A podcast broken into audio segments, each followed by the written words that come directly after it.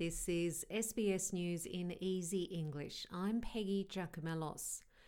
Federal Energy Minister Chris Bowen says authorities are closely monitoring the output of energy after warnings of potential power outages.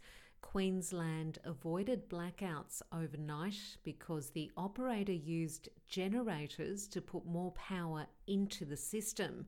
But the Australian Energy Market Operator is warning of potential outages for Australia's southeast and east coast into Tuesday due to a predicted supply shortfall.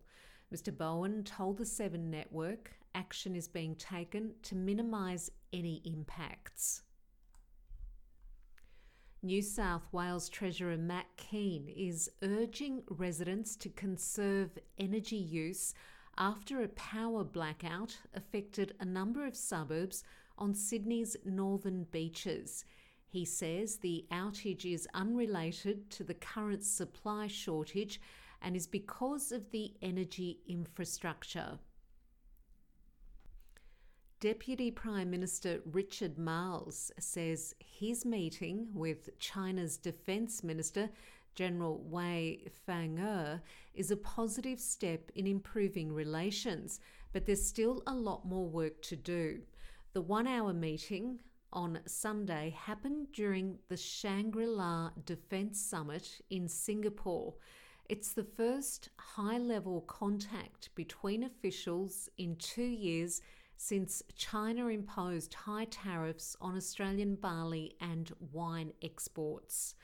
Former Prime Minister Scott Morrison's call for an independent review into the origins of the COVID 19 pandemic has also created tension in the relationship.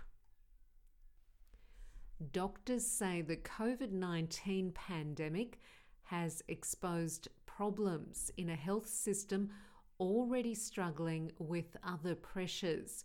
Royal Australian College of General Practitioners President Karen Price says she was proud to see so many GPs and medical leaders recognised in the Queen's birthday honours after a challenging few years.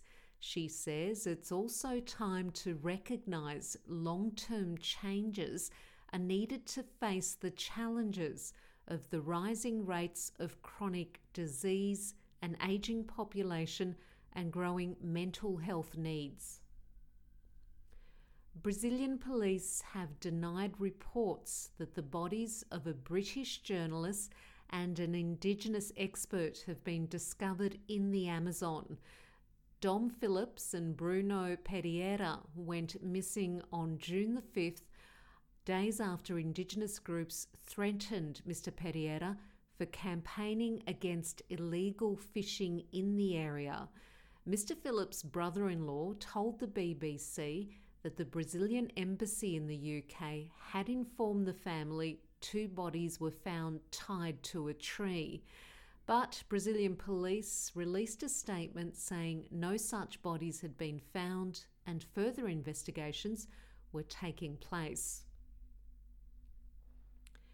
In football, Socceroos substitute goalkeeper Andrew Redmayne has been praised for his role in winning the penalty shootout during the World Cup qualifier match against Peru. The Socceroos won 5 4 on the penalties, with Redmayne stopping the last kick after neither side scored a goal during the game. Redmayne told Channel 10 the victory is a credit to the whole team. And that's SBS News in Easy English.